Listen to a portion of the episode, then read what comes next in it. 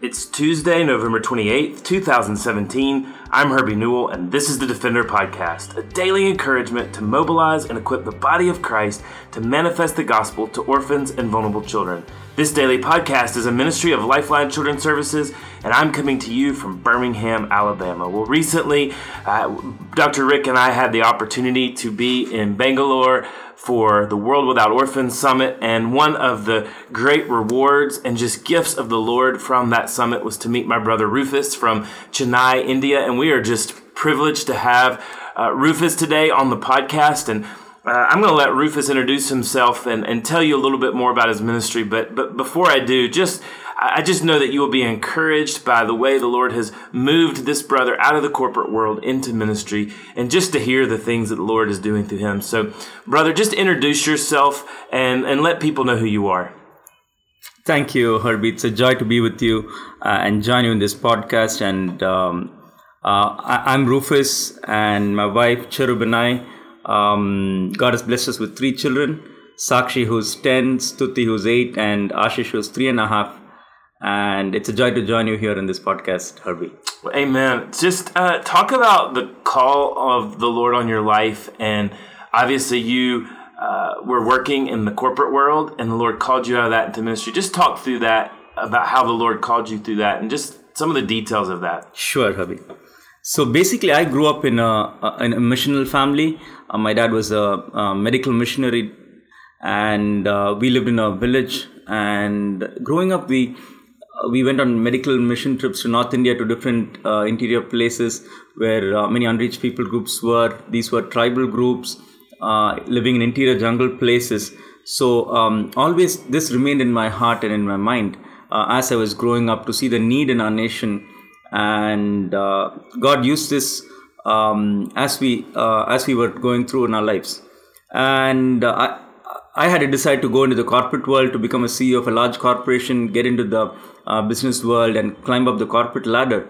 And I finished my bachelor's in commerce, my MBA, and got into a leading bank in India.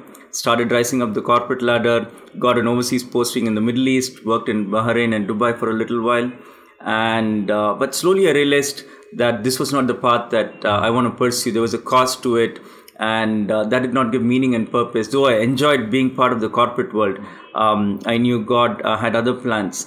Uh, as we were working in the corporate world, uh, me and my wife we were very involved in missions uh, as well we were uh, we used to take teams on mission trips to different parts of north india we were involved in uh, ministry and outreach to um, young working professionals challenging them for missions and being involved in missions uh, but it was in 2011 that uh, God, um, I sensed God calling us into moving, moving into a full time role. And I shared that with my wife, and she said, Let's pray about it and then decide. Um, few years earlier, before we got married, when we first met, uh, met up, and um, one of the things I shared with my wife was, uh, right now I'm in a good corporate job, but if God calls me for missions, I'll be moving in.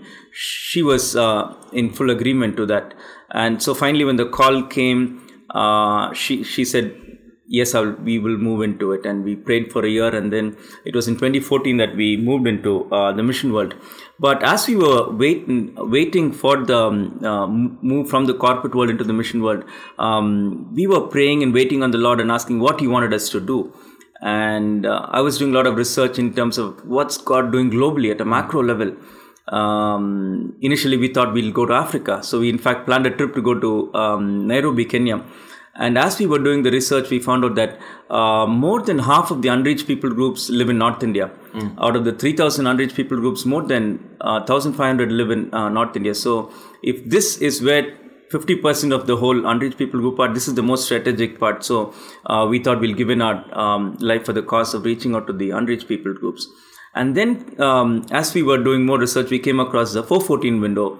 Uh, basically, this is um, the window where um, research shows that 85% of everyone who come to know the Lord come to know the Lord in the age group of 4 to 14. So, if this is the strategic group, so within the 1040 world, the 414, the, the place where both these merge is the most strategic place where we wanted to uh, kind of serve and uh, give our lives to the cause. And um, again i also introspectively doing an assessment of my life. Uh, what are the gifts that god has given me? Uh, the spiritual gifts that god has given me. So i came came to know it was more around serving, giving, and leadership. And uh, so I wanted to use the experience that I had in the leadership in the corporate world uh, to serve children, to reach and serve children in the unreached areas in India um, through serving uh, the, the body of Christ. Amen. And uh, I just, I know we have talked so many times now, but one of the things that just has been so refreshing is how much of our stories are so similar from coming to the corporate world into ministry. You have three kids, two girls and a son. I have a son and two girls. Uh, but also, you know, the call for me into ministry with children, especially, was remembering when the Billy Graham Association came out with this research, and and initially it was you know four to eighteen, and now that window is shrinking, and it's become so much more strategic. And uh, so just just talk a little bit about your engagement with the 414 movement and and the things that you're able to do, and that the Lord's opened up for you in that 414 window. Sure, Ravi. So uh, as I mentioned earlier, 414 uh, is basically uh, the the age group of children between the ages of 4 to 14. Um, and this is the most uh, strategic period of uh, reaching out to children because it is at this age that children are most receptive uh, to the gospel. They are they are in a phase in life where uh, they are uh, eager to learn. The and the development of the child is at the maximum. And um, just to give you a context, India um, alone has close to 500 million children who are less than 18 years old and one in every five children across the world lives in India. So that's the magnitude of the um, opportunity that we have in India to reach out to the 414ers. Um, and the 414 movement is basically to challenge the church um, and the mission world to take children more intentionally, to reach out to children. And the four pillars would be to reach, rescue, root, and release children. Uh, let me just briefly explain. Reach is basically to evangelize children who are outside the church rescue is to uh, rescue children from bondage, um, whether it's child labor or sex slave trade and whatever. Um, rescue them and root is to basically root them in the how do we root them in the word of god uh, and this is more for children within the church um, uh, boundaries and release is um, to release the children as uh, missions of the agent mm. um, agents of the mission because uh, we have a perspective that children are just um, uh, are there to listen to what we need to say. But if we have a paradigm shift where they also join us in the mission of reaching out, they are excellent, uh, mm, excellent in terms of reaching out to uh, children outside, and um, that's where we are in the 414 uh, window. And what the three broad areas that we're working here in India are um, basically around advocacy, training, and resources. Um, advocacy, we want to basically vision cast to pastoral leaders, to church leaders, uh, mission organization leaders, and challenge them to take children more intentionally. And uh, and how do we equip the church to engage the next generation? Mm. How do we train them? How do we upskill them? How do we resource them? So that's where we um, go around, uh, whether it's different pastoral meetings, pastoral networks, mm. share and vision cast for the uh, cause of the 414. The second big thing that we're doing is uh, training, offering training to uh, Sunday school teachers, leaders, and volunteers who serve in reaching out to children. And um, that's a big uh, thing that we do um, within the 414 world. And the last um, challenge is how do we resource the church with curriculum, uh, technology, and tools to reach out to children? So we um, we partner with um, children's ministry resourcing organizations and help them distribute these through the church and mission world across the country. And so this is what we kind of do within the yeah. 414 world. Amen. Well, I mean, to know how many children are in this country and uh, that just just coupled with how many unreached people groups that there are. And so when you really think of that 414 window that is a that is an unreached people group in and of itself. And there's so many things that we need to do uh, to reach them with the gospel of jesus christ. And so many of those kids, as you know as well in India, are also those without families. Uh, and so just to be strategic, to, to show the gospel through the way we care for orphans and realize that these, these children are at a ripe time to hear and to receive the gospel. The, the Holy Spirit is alive and active, uh, and, and, and using this ministry. And so I, we just pray for that work. And one of the things I love just about what the Lord called you and your family into, Rufus, was I remember you telling me that, you know, he called us not to join just one ministry, but to be a consultant so that we could work for several ministries. And the work that you do for the 414 is volunteer work. Um, and then you also are able to work with uh, unreached people groups and helping to mobilize the, the church here in India to go and reach out into northern India to those unreached people groups. Talk a little bit more about just the work with the unreached and unengaged. Yes. So, um, as I shared, shared earlier, I mean, um, out of the 6,000 plus uh, people groups across the world, uh, 3,000 uh, plus people groups are unreached, and out of which around 1,500 are, uh, are in India alone, in North India alone.